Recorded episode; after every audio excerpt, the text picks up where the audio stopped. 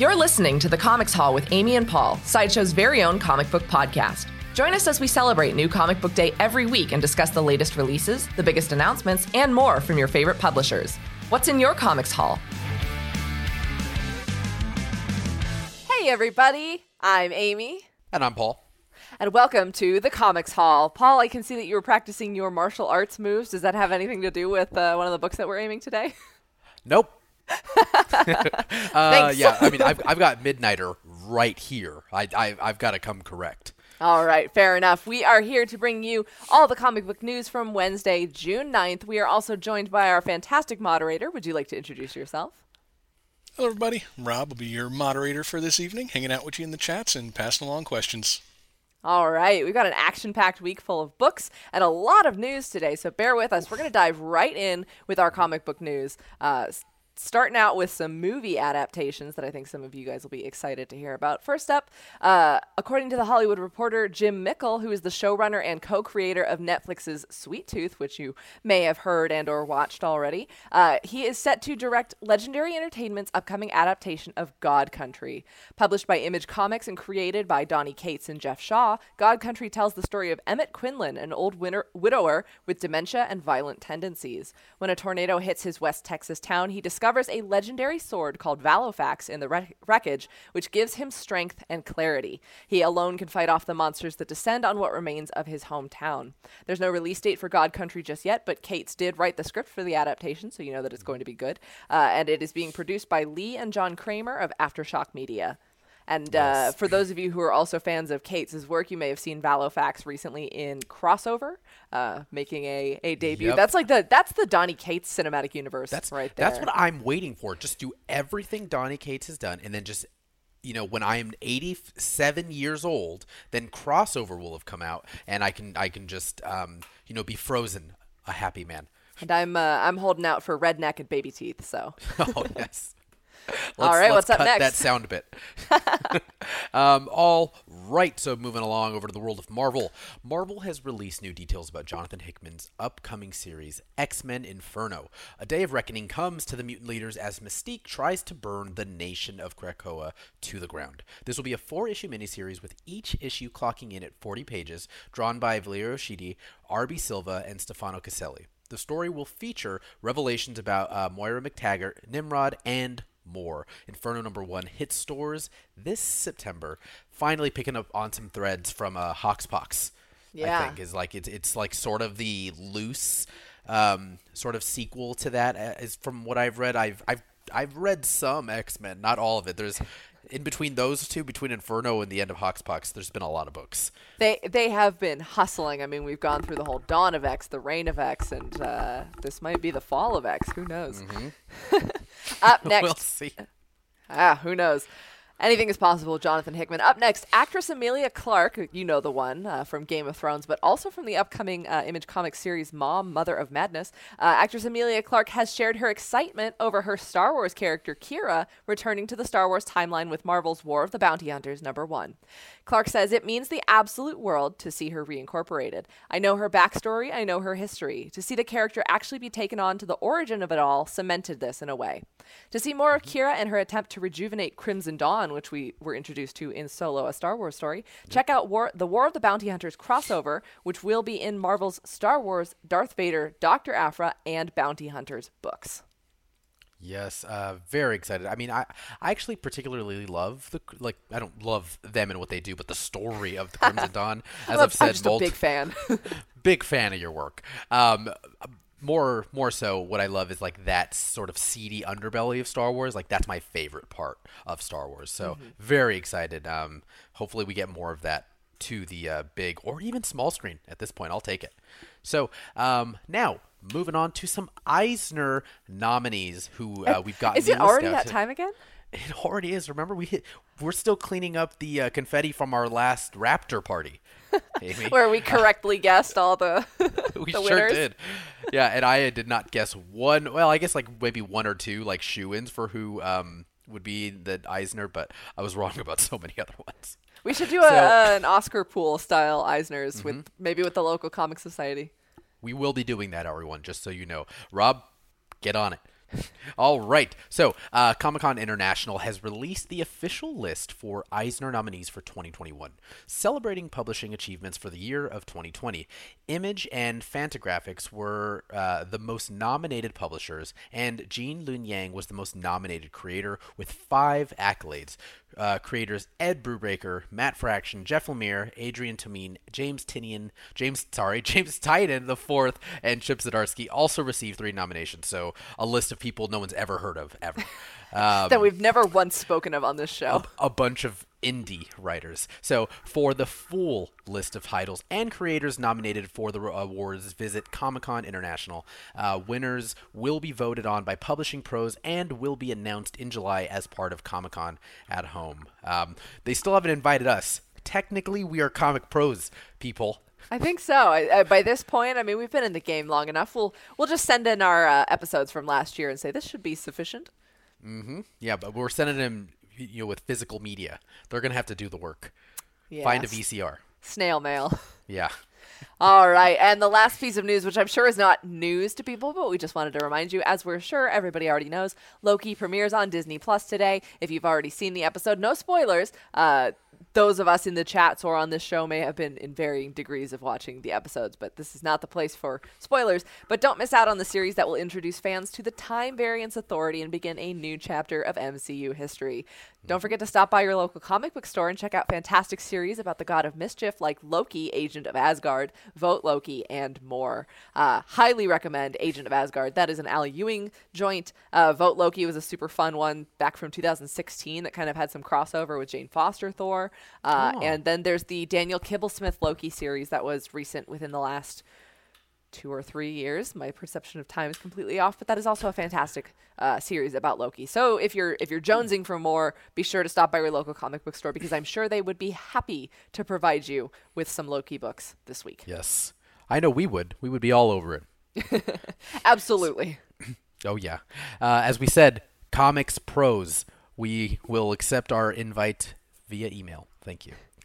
All right. I think so. That's all our news. It was a big week. We haven't had a we haven't had a five newser in a, in a, in a while. I know. Lots of It's been- headlines going on. it's been a good week. So uh, I think that means we are due to move on to our next segment, which is our weekly haul. Do do do do do do. Oh, actually, that's ESPN. I don't think we can use that one. Sorry. Every Definitely not using that.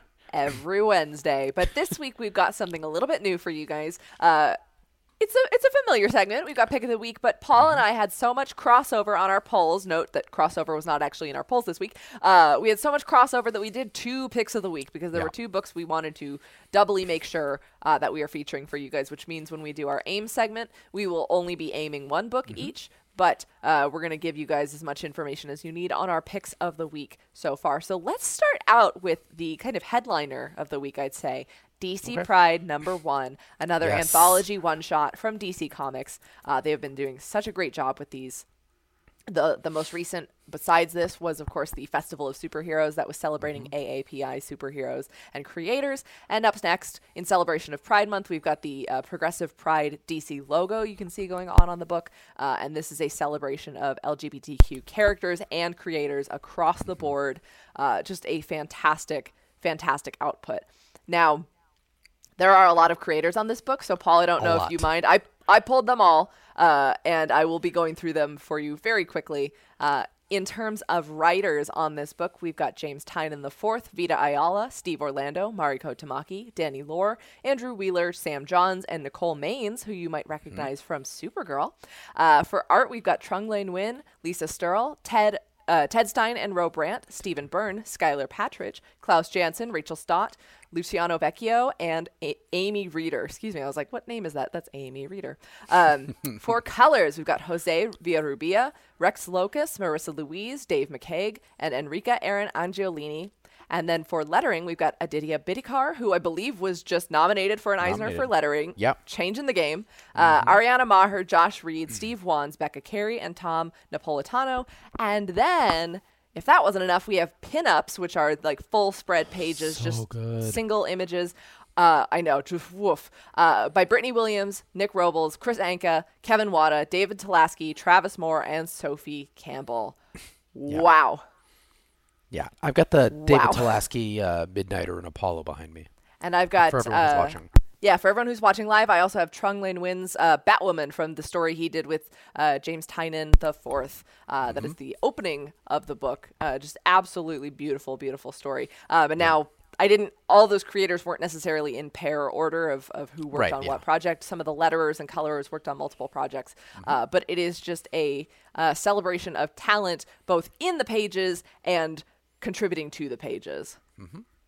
Yeah, I mean, th- uh, and again, so so now with both picks of the week, uh, again, we're going to spend a little more time on DC Pride than we will on uh, our is a big next book. because this is a literally a huge book. So we are going to very lightly aim this book, um, and again, um, we'll get into it a little bit later. But aim is how we rate or and or review books. The A stands for accessibility. How easy is it for you to pick up and read? The I is interest. What is the interest around the comic book industry with this book? And who would like this book? And the M is the monetary investment. How much does this book cost? And what are you getting for your investment there? And boom, thank you so much, Chris. So there you can see it. Um, so we will lightly aim our picks of the week as we normally do, and then we may go into a little more detail with our other books. So jumping right into the accessibility for DC uh, Pride number one, we sort of split accessibility into you know, sort of a 75 25, 25% um, of that is how easy is it for you to find this particular book? Um, and I could answer that real easy. It's very easy to find this book. It should be everywhere. Uh, DC is has sort of been leading up to this, along I think with their um, with the logo change as well as some of the incredible Pride Month variants they're doing. This was sort of one of the biggest things they were doing to celebrate Pride Month. So um, it should be on shelves as well as the um, oh, it just left my mind, Amy. Who's doing the variant?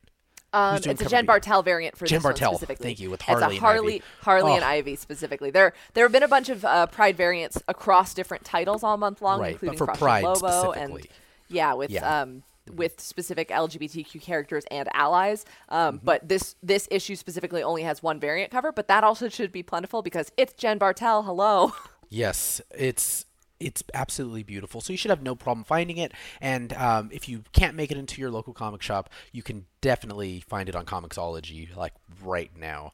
Um, you know what's you know what's weird is I forgot now that DC books come out on Tuesday. Yeah. So when you are looking for DC books, do not look at like, and you're looking today. Don't look for books that are out today because you won't find it you have to go back to like what also came out yesterday because I was like this happened a couple weeks ago, but I was like so mad at myself about that. So you're definitely going to want to find uh, if you need to. This is on Comixology or your local shop. Now, how easy is it to just pick up and read? it's a number one. I, I think honestly, you should be okay. A lot of these characters are very. I'm sorry. are very recognizable, and um, I don't think you need to know every single thing about, you know, Alan Scott, Renee Montoya, um, even Kit Kane. You know, some of these characters, you'll recognize maybe some, their alter ego being whatever hero they are. Um, but I, the story isn't necessarily about them as that hero per se.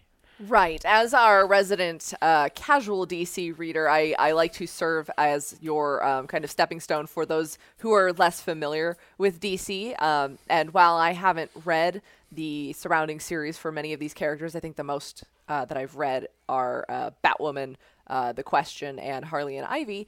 Um, because of the anthology format, uh, each story is self contained, uh, more or less, and gives you the material that you need to know. A passing familiarity with the characters does help, but you don't necessarily have to know who Jess Quick, the new Flash of Earth 11, I want to say. Earth is. 11. Earth 11. Yes, I do know something. Um, you don't know. You don't have to know their whole history. Um, the the if you know what a Flash is, um, because there are many Flash characters, um, and you kind of understand that speedster element, then you should be good to go with the story, uh, which I believe that one's called uh, "Clothes Makeup, Clothes Makeup Gift" um, by Yes. Danny Lore and. Uh, Lisa Sterle, who is on Witchblood for uh, Vault Comics. It's all Oh, connected. nice. Um, But again, all uh. I'm getting a little off the point. Like a speedster, um, you don't have to know the entire backstory for all these characters. It does help to have a passing familiarity. I will admit I wasn't Mm-hmm. familiar with um, the Pied Piper who is included, and I wasn't familiar with the family history of Alan Scott. I know Alan Scott as a Green Lantern, uh, but I didn't recognize the uh, characters um, who are his family and were included in the story. But beyond that, it is a beautiful, beautiful celebration of different stories uh, and just kind of day in the lives of these superheroes. And and it's, I really enjoyed these uh, these different tales. The book opens very beautifully on uh, James Tynion the Fourth's and uh, Trung Le Nguyen's. Uh, Kate Kane story that has to deal with seeing yourself or seeing a reflection in the mirror, and it really beautifully works in her uh, kind of her own identity growing up with the larger themes of Pride Month and celebrating identity and finding uh, your authentic self. Um, but these these were just it was so many just fun and different stories, and they run the gamut of uh, being kind of dramatic and serious to just very very fun superhero action featuring some incredible characters. Yeah, and there's a lot, you know, is is sort of taking a small step back as far as like accessibility. Uh, what's great is if you don't know a lot about these characters, um, you can read this, be interested in it, and then there are so many opportunities for you to jump back in, you know, with and really enjoy these characters. Um, for instance, like Steve Orlando, who wrote the Midnighter um, story. He's this is Midnighter and Apollo behind me. He wrote an incredible Eisner nominated story for Midnighter right I believe it was like 2015 and then got to do a Midnighter and Apollo series. So there I think a lot of what this book is doing that is so incredible as far as like outside of the um the great representation that it's giving is allowing people to get these characters in front of their eyes and have an opportunity to read them when they can. And I, I also want to say specifically, it doesn't um, it doesn't tokenize or or kind of put any of these characters as like, look, we've fulfilled a diversity quota. These are all Yeah. characters who have existed for many many years. I mean, even down to Alan Scott, the original Green Lantern. Um, just so many characters, uh, and the ways that uh, we've got newer generations with uh, like Jess Quick and and just all these different characters, and it's just the stories feel organic. They feel Yeah. like they're told from places of love. Um, it is just an amazing celebration, and the creators behind the stories. I mean, these Right. they are using their own authentic voices as well to tell realistic stories about these characters, and there's nothing that is um, putting a, a strange spotlight, and and none of the characters are like I, I, I don't know how to say this without sounding super weird, but it's not the their their sexuality is not the plot point. It's who they Right, right. are. It's part of who they are, and it's beautifully worked in, and it's not foghorned in a way that'll make people feel alienated from these characters. It's just fun stories celebrating these characters who who have very interesting stories to tell. Well, and and if anything, I think uh, Amy to that point. And again, I unfortunately could not make it through the entire book. I think I've only got like two stories left. But uh, you know, opening up with the the the Kate Kane story, what it does is sort of also humanize these store humanize these characters in a way uh, obviously Kate Kane because she is a human um, you know uh, more some of the characters in this aren't necessarily human.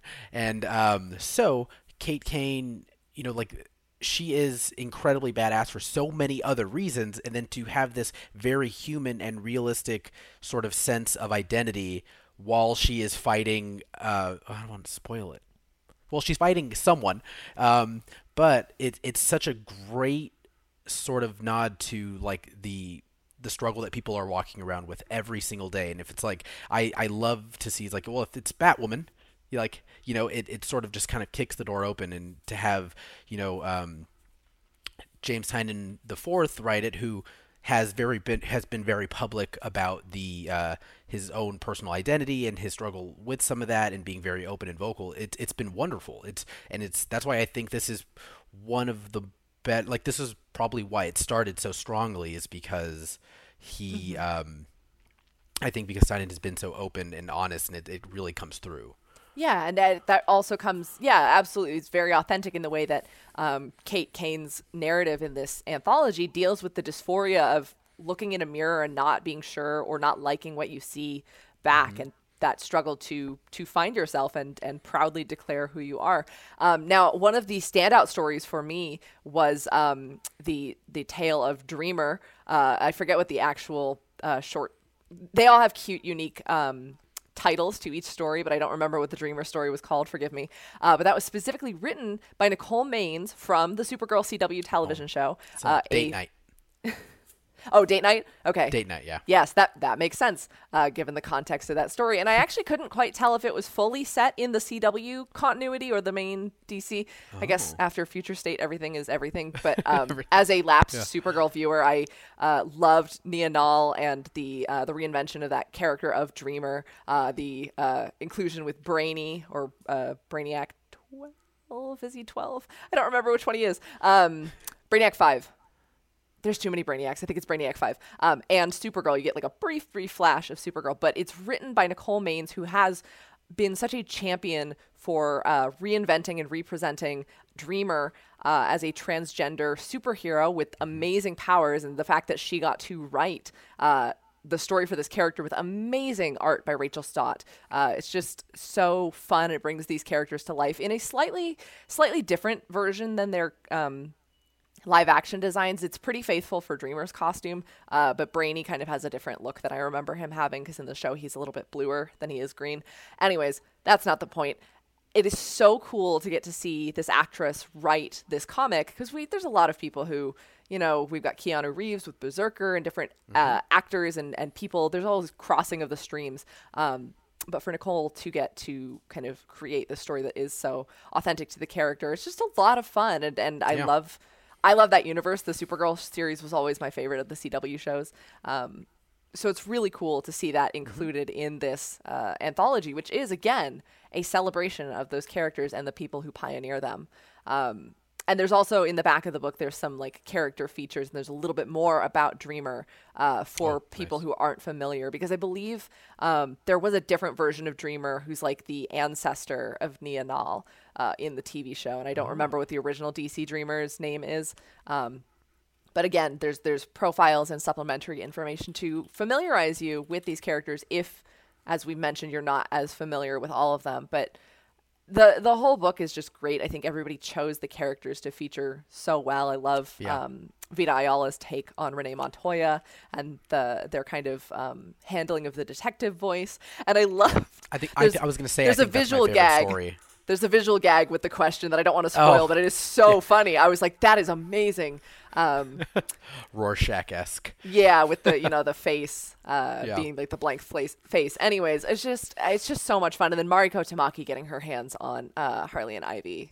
I mean, that's a match Yeah. made in heaven. incredible. Yeah, I think like there's always one you know particular person that when I come out of these huge um, sort of compilation books, I'm like, there's always one artist that is like fully on my radar, and right now it's Skylar Partridge who did the Vita Ayala story. Yeah, that art was she- incredible. Oh, she and did also the She-Hulk Jose- story in the um, Oh, the okay. recent the Women of Marvel anthology. That's yeah, Skylar, Skylar Partridge is kind of coming up on the radar.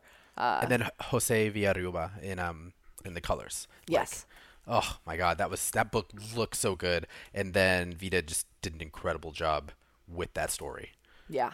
Oh, They they, awesome. yeah, they always do. I mean, I think v- Vita Ayala is one of the kind of in the generation where I see it's Vita and Tini and Leah Williams and Danny Lore. They're all kind of the Mm-hmm. uh, the rising, hotly rising stars of Marvel and DC right now. Well, Now, I think we should get into the M real quick. I mean, we've kind of covered quick, yes. interest again because if any of these characters, the artists we've mentioned, the pinups, oh my god, just the pinups alone are amazing. are Uh, incredible. the, the Kevin Wada Constantine is worth the price of admission. Uh, but that was uh, almost yeah, my just, background. just a fantastic effort by everybody involved. But the M is important to know with DC's anthologies, you're getting a lot of story, so you're paying a little bit more. Uh, in terms of M, this is a 9.99 anthology, very similar to the previous releases, including Love is a Battlefield and, as we mentioned, the Festival of Superheroes. Um, but this is an 80-page anthology. The previous ones have ranged between 80 to 100 pages. This is solidly an 80-page book with, I believe, seven unique stories plus 10 pages worth of uh, pinups or so. Yeah, on this. Uh, You can check my got- math on that. yeah, it's got it's got nine stories technically. oh, nine stories. Nine stories. One one like four page. I'm and the underselling the book. about- I apologize. yeah, it's only because oh you're not gonna be able to see it, but I'm I'm cheating and I have all the stories right here. Oh. Just looking.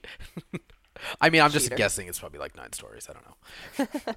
um, well, yeah. So 9.99. I mean, honestly, this is a great, great book. Like they just keep outdoing themselves with these sort of um, these you know compilation collection books. uh, You know that are being themed. But this re- this one is really incredible.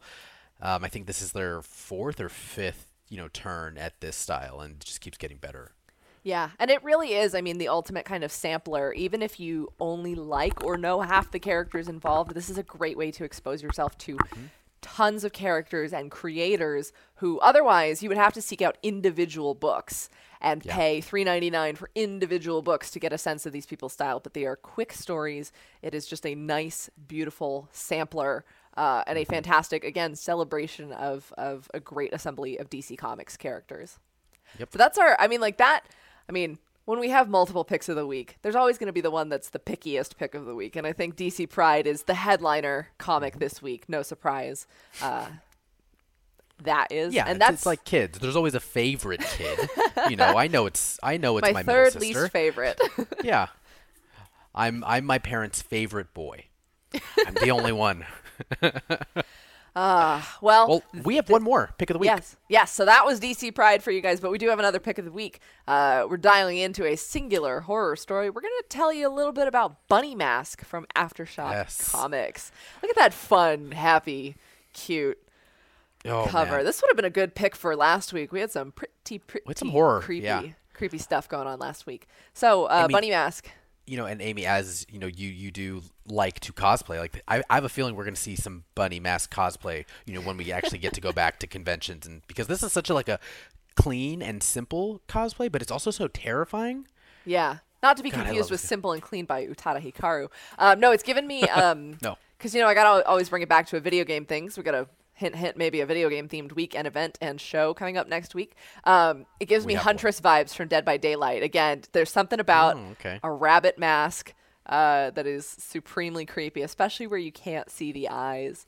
Um, but yeah, so this is a this is a fantastic horror debut from Aftershocks, written by Paul Tobin with art and colors by Andrea uh, Mutti and uh, letters by Taylor Esposito. Now, uh, Paul, correct me if I'm wrong. We last saw uh, Mutti on another horror title for Aftershock Comics, right?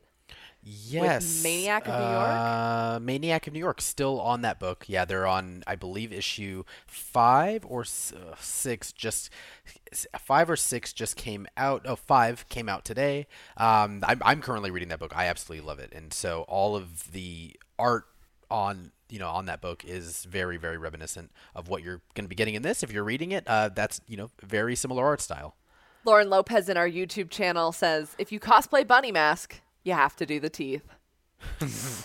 but do we? Do we? know no But yeah, you're right. This is I. This is You gotta something. commit. Yeah, commit to the bit. Um, this is a very kind of cool design, which we don't. You get just a tantalizing amount of the bunny mask in Yes. in this It's book.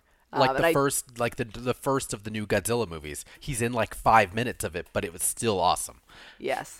So, uh, in terms of the A accessibility, this is what we like to call a true number one. This is a ty- this is a accolade reserved, uh, rarely uh, given to Marvel or DC titles because of the extensive amount of character history that comes with them. But true number one means you absolutely absolutely have to have read nothing going into this. You don't even have to have read the solicitation text. It always helps. That's always a great place to see whether or not you'd be intrigued by a story. That is the kind of first defense of marketing uh, after the the shocking covers of the books. Um, but in a true number one, you don't have to know anything about going into this, and you can already surmise from the cover this is a horror, but it is also a mystery. Yep. I mean, I and, and again as far as um are we already jumping into the eye? We're going Sure, I- we can jump into the eye. interest. Okay. Yeah. So also it's available on Comixology. I don't know if Amy already said that. I did but, not, but thank um, you. So it is available on Comixology. So jumping right into the eye, uh, this is a this really is like a, a true sort of um psycho I would say kind of like psychological horror. There there's not much like uh there's not body horror really except for like the teeth, which you will see. That's Um, and that's all the body horror we need. Thank you very much. yeah, yeah, hard pass on that. Like we were just talking about, like you know, like all the little things that you can't watch. Like I don't like peep like fingernails like being pulled. Like the teeth is also was also hard for me, so it immediately gripped me uh, because I was scared of like where this was going. And and you know, Mutti's uh, Mutti's um, art in this is so sort of like even the blood, like the way that he it's, it's splattered, uh, uh, that some of that was splattered. One side of the mouth, which almost makes me think that her teeth were causing some bleeding, and, and it wasn't like a you know it wasn't like a oh she bit somebody. It almost felt like. Oh, she's making her own lips bleed. Sorry, how many times like- can I do this with my face? It wasn't like So- flossing, you know. Like So you floss like that. regularly? Oh yeah. Ugh. No, you do not. We we know. I flossed Um, 20 minutes before sitting in this dentist chair. Thank you. You're welcome. And uh, yeah, so I mean, this was interesting because I again we had just had like Amy was saying, this would have been a perfect fit for our episode last week because um, AfterShock has been putting out some excellent horror. Uh, I've, I, you know, again, we had said last week, there's been an excellent wave of horror that's sort of been sweeping through, uh, you know, comic shops and our hearts recently. And it's sort of this very like real horror. Like there is for, you know, for, again, we are a spoiler free show and podcast. Um, there is an element of supernatural horror to this, um, but it's it's not really at the forefront. Some of you know the human condition is the real, I would say, um, horror aspect of this show. I mean, I, I'm sorry, of this not not this show, um, of uh, of this book, and Real uh, scary, that's- the Comics Haul. hmm That's always like one of the things that scares me the most.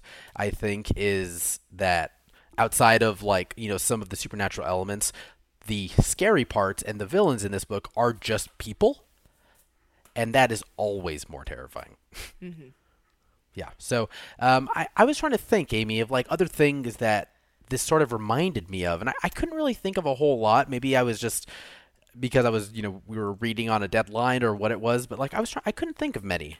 I I have a few that are very loose associations. I mean, first of all, I don't think it's anywhere near the same tone of Maniac of New York, but the art style, obviously, if you're a fan of uh, Mutti's artwork.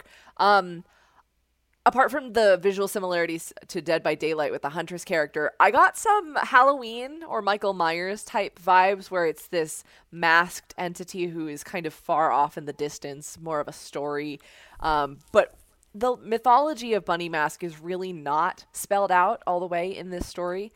Um, but I think the way that we're presented with a, an artist who has also kind of seen Bunny Mask in her dreams, uh, that idea of like the Michael Myers and like he came home and like he's the devil and and and he's this icon uh, that haunts people. Got a little little bit of Halloween vibes, and then I think additionally, and I can't pin it to down down to one exact story, but I get some uh, Junji Ito vibes in that horror not that deals with the people and the everyday. Um, but I think the challenge of this book is that so much of the mystery is not laid bare, and there's some different ti there's some different timeline hops.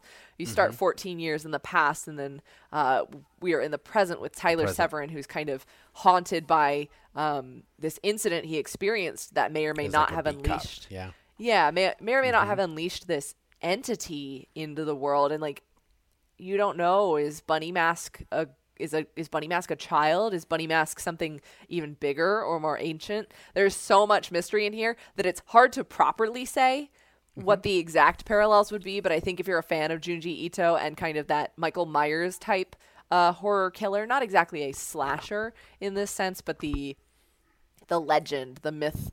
Uh, not so much a Jason, and it's not Jason Voorhees. It's very much more of a Michael Myers, in my opinion. Um, Yeah, take yeah, that for what Jason. Voorhees would be Maniac of New York. Like if you're Jason Yeah. Voorhees, that is a very you know sort of a proto archetype for that as well. This definitely felt like an episode. Now that I'm thinking about it and I was listening to you talk, like an episode of Supernatural. that they're that you're like, oh, you have to go into this whole lore because now I'm thinking of what uh, Dean Winchester said. And he's just like, monsters, you know, he's like, oh, monsters are easy to understand or something. Some, yeah, monsters I get. People are crazy. and and that's what this this is, you know, to me. And it's just, um, it just feels like there's so much uh, lore to be built out with this, and we, which we will eventually get because, like um, I've mentioned, um, and I don't think there's been one there haven't been too many but most aftershock books are five to six issues. Mm-hmm. uh, a few of them have gone on to be like 2023 but most of them are miniseries. So hopefully this you know we start getting some answers in the second one. Oh, yeah, and stay absolutely. for the back matter also. There's some pretty interesting uh, sort of after reading yeah kind of like a police scanner uh, transcript and mm-hmm. some personal writings from somebody who may be connected to bunny mask Yeah, you know not not 100% sure but it's Rob. Rob and his crazy, uh, crazy scrawlings. But yeah, it's it's getting more and more crucial and almost necessary with these mm-hmm. comics that are incorporating uh, interesting prose into their back matter. Um, almost required reading. And I mean, it's part of what you're paying for, so why would you skip it? Um, yeah. Now, in terms of uh, M, I don't know if we fully covered it, but as you mentioned, this may or may not be a limited series. We don't have the exact uh, number. I couldn't I couldn't find a specific number because the solicitations for five months out haven't been uh, announced, so we don't have the full confirmation if this is a five or a six issue series. Uh, but like all Aftershock number ones, this is four ninety nine. Mm-hmm. Um, that is a consistent pricing across their their new releases, and it is thirty two pages. And I think apart from a couple of advertising pages, this is mostly straight story all the way through. Yeah, yeah, you're getting almost 26, 27 pages of book. The rest of it are like again back matter, and then they always do a nice little excerpt in the back on the writers and the yeah. artists, which is and nice this is this is a good and understated horror debut. I think this is going to be one of those ones that people will be talking about as it picks up and as we get mm-hmm. a little bit more of the uh, revelations behind Bunny Mask. But I know that everybody that I saw who read this book was very shocked by the last page and the implications of it. So, um, if yes. you are looking for another fun horror slow burn to add to the pile, I think also similarly, um, it's a little different in tone, but if you enjoyed the pacing of Vault's recent "I Walk with Monsters," um, I think that oh, you will okay. also enjoy the build up to Bunny Mask. That was that was yeah. very different because it was a hero, a heroic pair chasing down a kind of serial killer they had been, or not serial killer necessarily, but a, an entity that they had kind of made seem larger than life in their own minds. Um, but this is this is almost the inverse of that, where we're seeing the release of an entity that we yeah. don't we don't know their full power yet. Nope, but we we might in the next issue, probably not completely, but yeah. So we'll probably get um, just enough to go. Just enough to keep us coming back. Yep.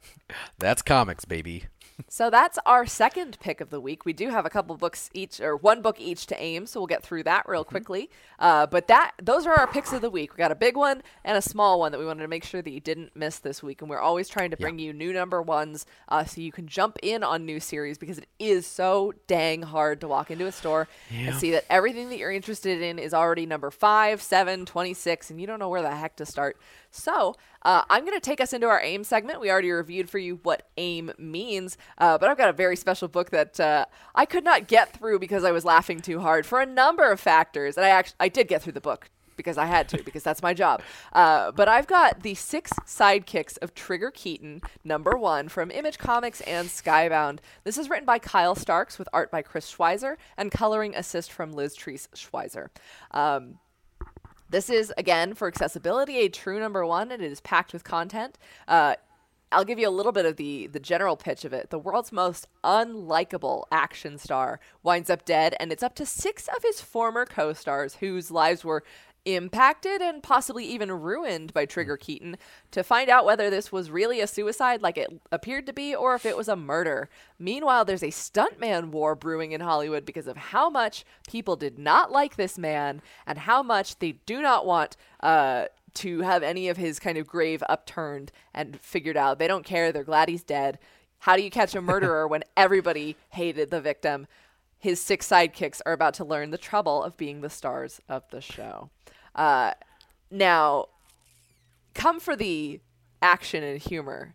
Stay for the fact that uh, the main character's name is Paul Hernandez, and I'm not even kidding. One of the six, I made it. One of the six sidekicks of Trigger Keaton is Paul Hernandez, a failed child actor turned nurse, because Trigger Keaton fired him from their show Martial Art, like the name Martial Art. It's a very, uh, if Clint Eastwood had a child sidekick and was like a kung fu cowboy uh, kind of show. And Trigger Keaton was known for punching stuntmen and putting them in the ER and the reserve list and just being generally really nasty uh, to everyone he worked with. And so he fired Paul Hernandez, who was his very first sidekick. And there's, you know, five others who were with him in a variety of shows. One of the fun things is that each of the uh, sidekicks was from a different genre of show. We had a uh, a Knight Rider esque uh, show where one of the sidekicks was the talking car. There was a uh, sci-fi show with a female co-star. Um, there is the the man who replaced Paul Hernandez in martial art, who was named uh, Tough. Um, sorry, I'm gonna look it up. Tough, tough, tough, tough, tough, tough Munson. Tough Munson.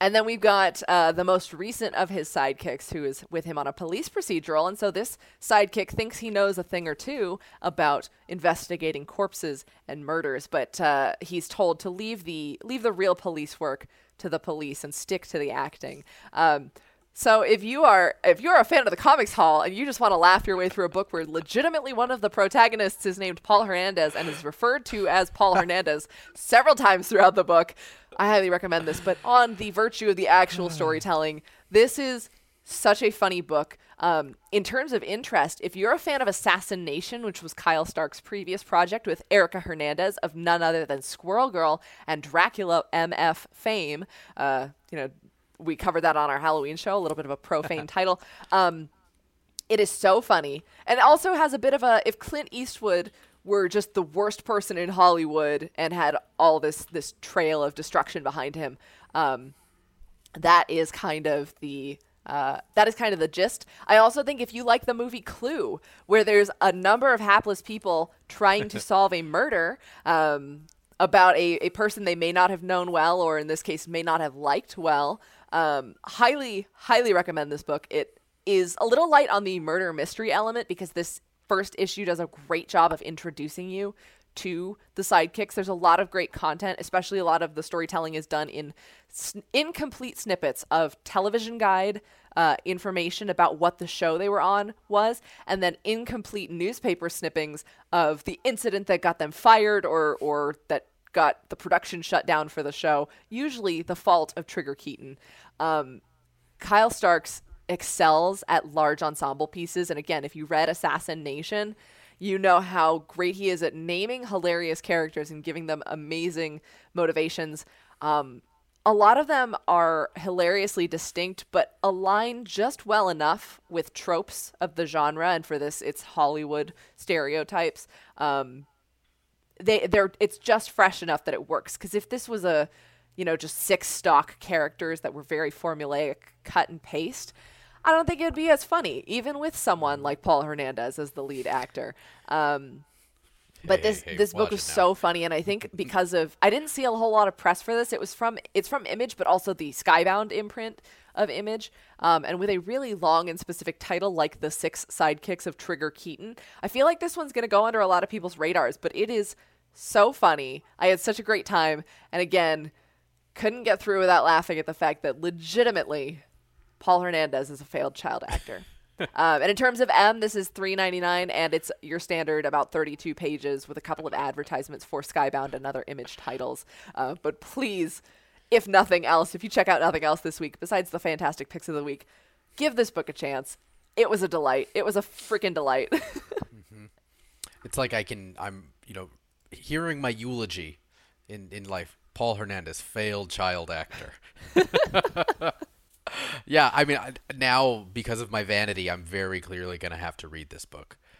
yeah. To be honest, this wasn't even on my radar. Like I didn't even know this had come up until it, you know, me and Amy did the outline on what was it Friday, and I was like, I, had, I hadn't even heard about this book. And I'll be honest, it was only on my radar because Erica Her- uh, uh, Erica Henderson uh, did one of the variant covers, and that's the one I picked up. Uh, it's made to look like a tabloid, like an action tabloid, and it's got ads in the back for uh, his fan club and stuff. But um, I remembered her work on Assassin Nation and how much I loved that one. It's just such a ridiculous book and so this this has very much the trappings and the same style and humor because it is Kyle Starks on the writing but it is a totally totally different uh, setup and I I I really enjoyed it. I really want to read it now. We do have a question from the audience. Rob, you want to bring that bring that by us? Or um, Ryan Bragg over on YouTube would like to know who is going to play Paul in the movie adaptation. It would be, oh, I don't know, Paul. Who do you want Feel- to play feel- Paul feel like- Hernandez? Tilda Swinton. Oh, good choice. Good choice. She can do yeah, she can she can do the failed child actor really well. Oh yeah, you know, failed. You know, speaking of failed actors, why not Tilda Swinton, who is one of the most successful actors? yeah, It without would be it would it would be me. I would be the first person that they uh, were like, no, it's not going to be you. I think you're gonna have to talk to Kyle Starks about this one. I mean, you might be owed some royalties. Well, we'll see. Yeah, I do own the rights to Paul Hernandez. My dad pays me a stipend constantly. I think you mean an allowance. Well, you know, not an allowance scientist, Amy. All right. Well, that was my aim for this week. The six sidekicks of Trigger Keaton. I hope you enjoy it. If you do, check it out. it was it was a nice surprise on the shelves this week. Well, uh, my next aim does not have uh, an Amy uh, anywhere near it. I I'm so sorry to let to bum everyone out. But the uh, the book that I am going to be aiming for you all is Heroes Reborn Squadron Savage number one. Of course, this is one of the uh, one shot tie-ins into the current Heroes Reborn um, event that is happening right now. And again, this is a one shot. You actually and I guess I'm just going to sort of jump into the aim here. Um, start of you know starting with the accessibility. I am not reading Heroes Reborn, but I've read a couple of these Heroes Reborn, you know, offshoots, and I understood this perfectly because uh, the only thing you might need to know is who some of these characters are, because then seeing the dynamic of them being sort of turned on their head and who they are differently in this new universe where the Avengers never existed uh, is really fun. So, uh, and really, all you got to know is uh, Punisher Crossbones and Elektra. You've got Murder Hornet and Cloak there as well, but they are Murder Hornet. I, I would assume is like a you know maybe like a Janet Van Dyne um, sort of proto, but we don't really get too much information. I feel like Murder. Hornet's a pretty pretty new uh, Yeah. character. and and like a I was thinking like a um, Wasp Yellow Jacket sort of crossover, but also she's she's got the bee powers like the one Like Swarm? vil- Swarm, thank you. Swarm, the Um, Nazi scientist made out the of bees. Nazi scientists. Yes, you know. Oh, what is our job, baby? We just get to say those words. In, These in are real things that we These are real things. paid everyone. money for, and now we're telling you about them. now we're telling you all. So, um, there are. So this is. I'm just gonna call it what it is.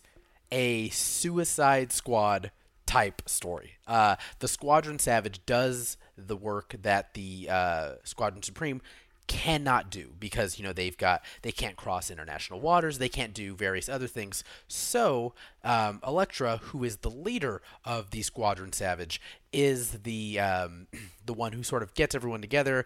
They have implant devices in their spine in case they don't comply. So again um, it, is very because uh, you know a lot of these stories, as Amy has mentioned, and uh, you know various times in covering Heroes Reborn in various in other ways. Um, this is sort of like a um, a nod to DC and some other things that they have done. So it's um, this is very clearly a nod to the Suicide Squad. It's it's really well done though. It's like the the sort of the tips of the caps are um, pun intended are very much so like I, I would say tastefully done like it's very well done. Like you know Elektra is like the the reluctant hero who is whoever the hero is leading the Suicide Squad. Um Frank Castle has a particularly tragic story in this as well as he does constantly.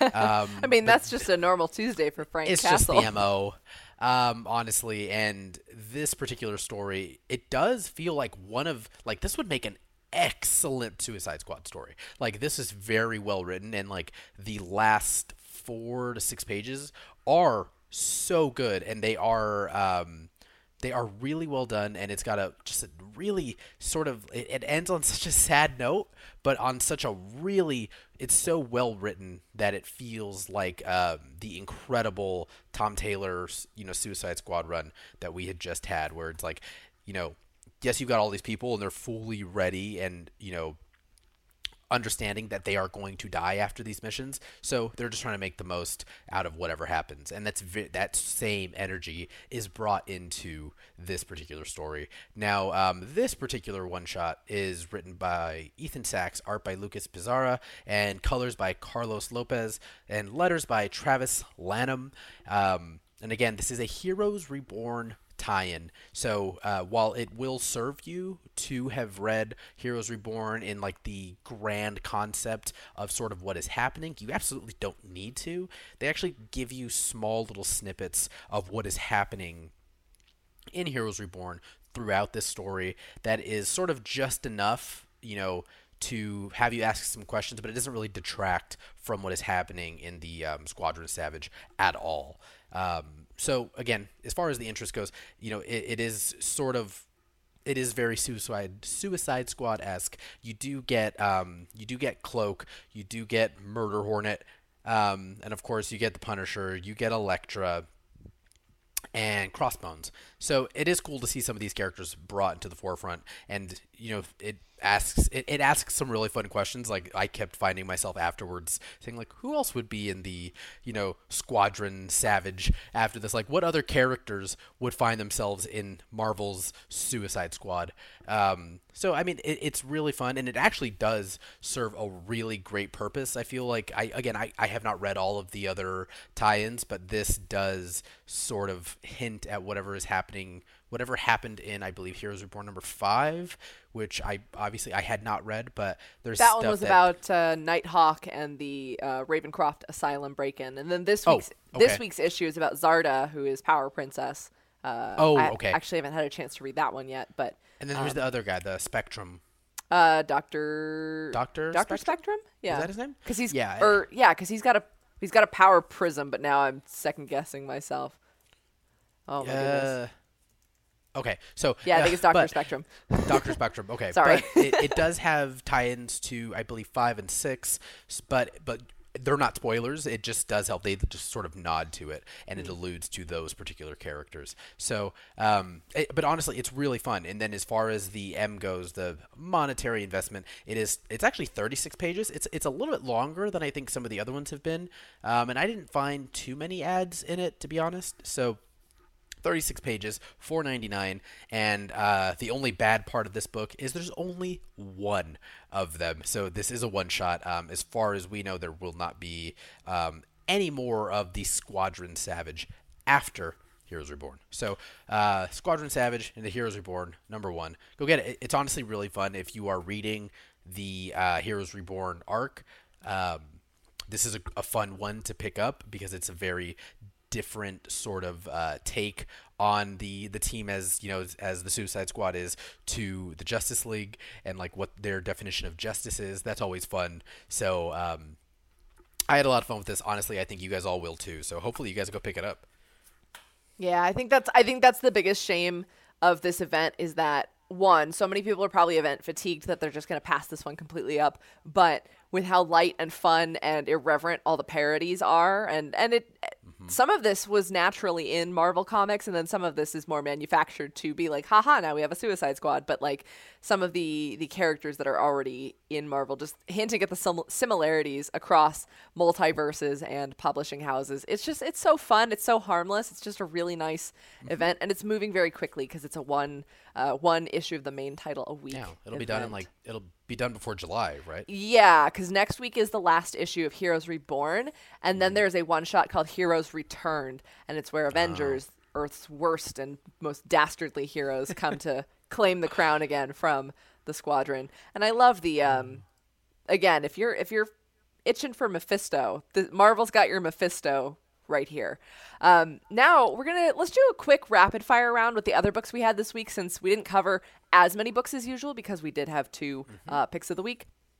I will start. In addition to DC Pride and uh, Bunny Mask and the Six Sidekicks, I picked up Cherry Blackford from Black Caravan. I picked up Invisible Kingdom Volume 3, which is the third and final volume of that amazing series from Dark Horse.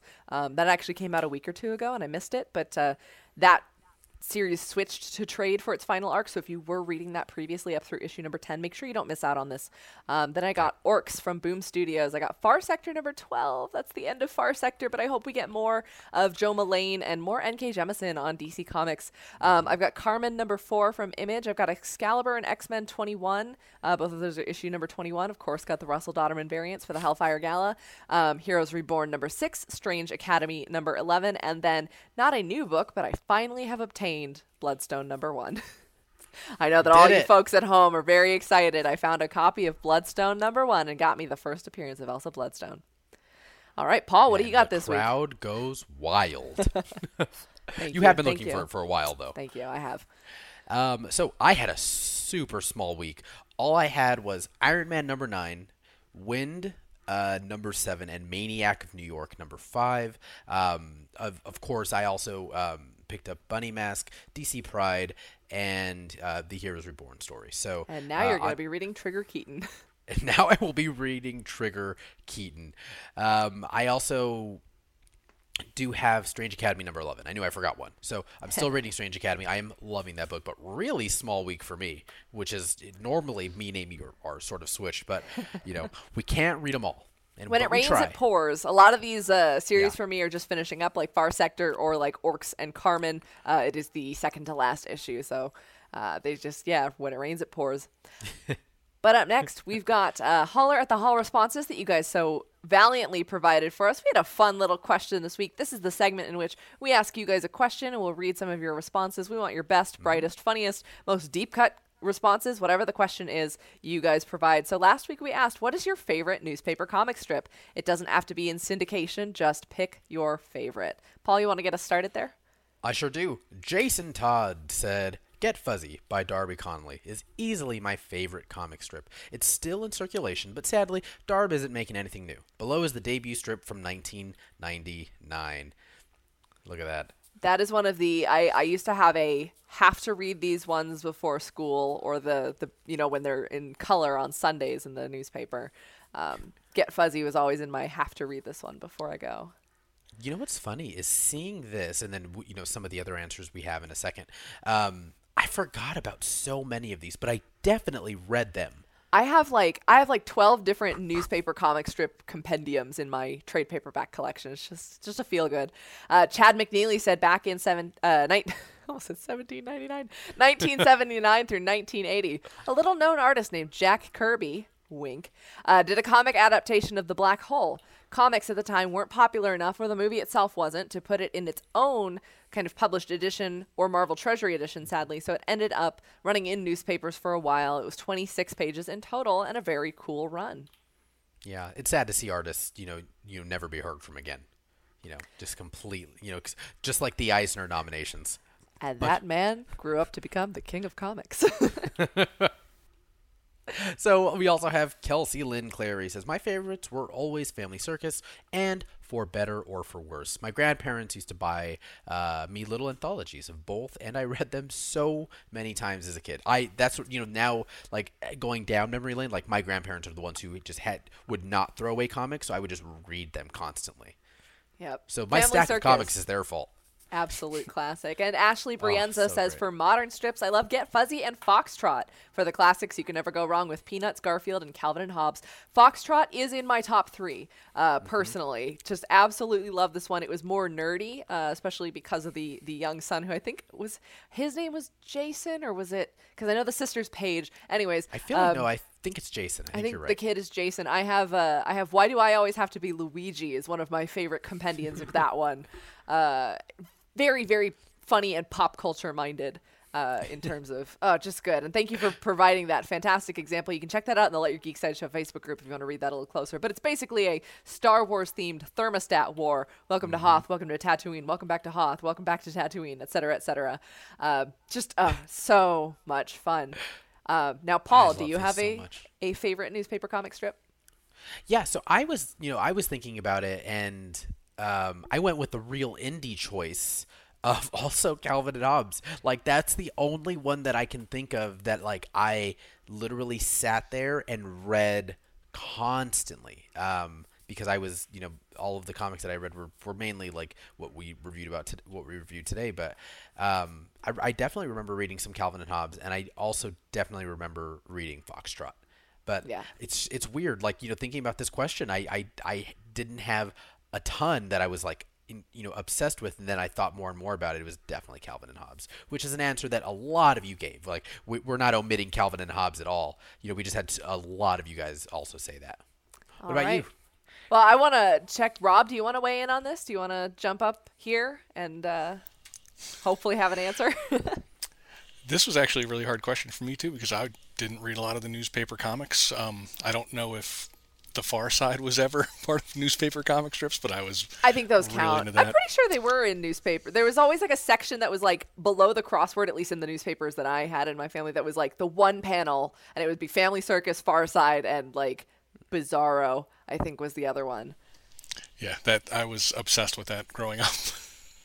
always a good choice. Uh, now, I've I provided when I asked this question, Brewster Rockit, one of my all-time favorites. Don't read it if you don't like puns. It's nothing but space puns. Brewster Rockit, Space Guy is like if Flash Gordon was as dumb as a ton of bricks.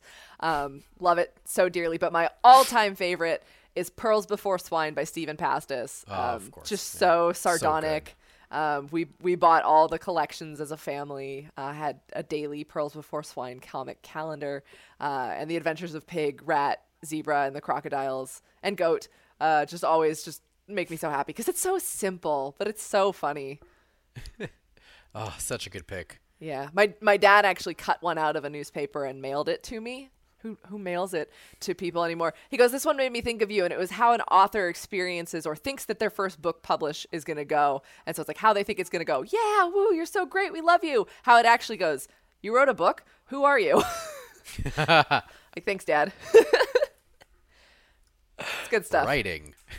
writing. It's, it's, it's a tough Oh. skill. But uh, comic book newspaper strips. If you guys aren't, if you aren't reading any or haven't read any, there's so many online compilations now that you can check out. But uh, it's just a quintessential part of the comics reading experience. But uh, next, we're kind of crossing the streams here a little bit. Uh, next week's question for our Level Up Week special episode, we want to know what is your favorite comic book based on a video game. So Yes. we're taking you out of paper media and, and think about your screens for a second. Let us know what your favorite comic book is based on a video game because there are a lot of them. Sometimes they actually tie in directly to the story. Sometimes they're spin offs or continuations Yeah. that have nothing to do with the main game, but it's set in that universe. So we will put that up in the Let Your Geek Side Show Facebook group, plus the local Comic Society, our very own Facebook group for all things comics. Uh, you can check that out at side.show slash your LCS, local comic society. Um, so we'll put those Oh. questions up. Yeah. Oh, that's That's what that stands That's what for. that means. And you can also always reach us at the Comics Haul uh, on Twitter, Instagram, and Facebook, and at uh, the Comics Haul at sideshow.com. That's an email. The Comics Haul at sideshow.com. Uh, yeah. Oh, and and before we go, shout out to Ward Dale who actually emailed us. Thank you Yes. for emailing us and saying my favorite all-time newspaper comic strip has to be Peanuts, and of course my favorite character is Snoopy. Keep up the great work. Bye. Goodbye, Dale. Thank you. Thank you so much for the email. Yeah, you are always welcome into our inbox. Uh, mostly tumbleweeds blowing around in there, but if you ever have a, a an idea, a comic that you want to know more about, anything that you want to know, uh, feel free to email us there. We love we love getting those messages. Um, so like that, next week will be our Level Up Week show. Make sure you're tuning in to Sideshow's entire Level Up Week event. Registration is open now. It's totally free and only benefits you. It opens you up to exclusive uh, rewards opportunities and giveaways. Plus, we're going to have a lot of shows, live streams, contests going on. It's going to be so much fun. I, for one, can't wait to switch into gamer mode next week. Uh, so that'll be. We need to get the pro gamer fuel going. Um, Oh yeah. Some Dugaritas going. Oh God, I thought we would never talk about the Dugaritas on this show again. Thanks, Paul. Um, but you help. can always find us 4 p.m. Pacific on all of Sideshow's official channels every Wednesday, New Comic Book Day, and you can catch us on all your favorite podcasting platforms in a audio format on the Thursday following, usually about 8 a.m. Pacific time on all your favorite platforms. Plus, you can go to sideshow.com slash geek to find a blog for all the covers and visual assets we've referenced in this show if you want to have a little bit more of a visual experience while you're listening to the podcast. Thank you guys so much for joining us. We had a big week to get through. Lots of news, lots of great comics, uh, but you stuck with it. And hopefully you found something new and you love. And now we release you to go watch Loki. Thank you guys for joining us. As always, I'm Amy. And I'm Paul Hernandez. The child, fa- the, the, The failed, failed child, actor. actor. Yeah. And this has been the Comics Haul. We'll see you next time. This has been the Comics Haul with Amy and Paul, presented by Sideshow. Submit your response to our fan mail question of the week by emailing thecomicshaul at sideshow.com. We'd love to hear your thoughts. Also, don't forget to vote on the panel of the week in the Let Your Geek Sideshow official Facebook group. You can watch us live every Wednesday at 4 p.m. Pacific on Sideshow's official Facebook, YouTube, Instagram, Twitch, and Periscope channels. And you can keep in touch with our show on social media at The Comics Haul on Facebook, Twitter, and Instagram. Thank you so much for listening, and as always, don't forget to let your geek side show.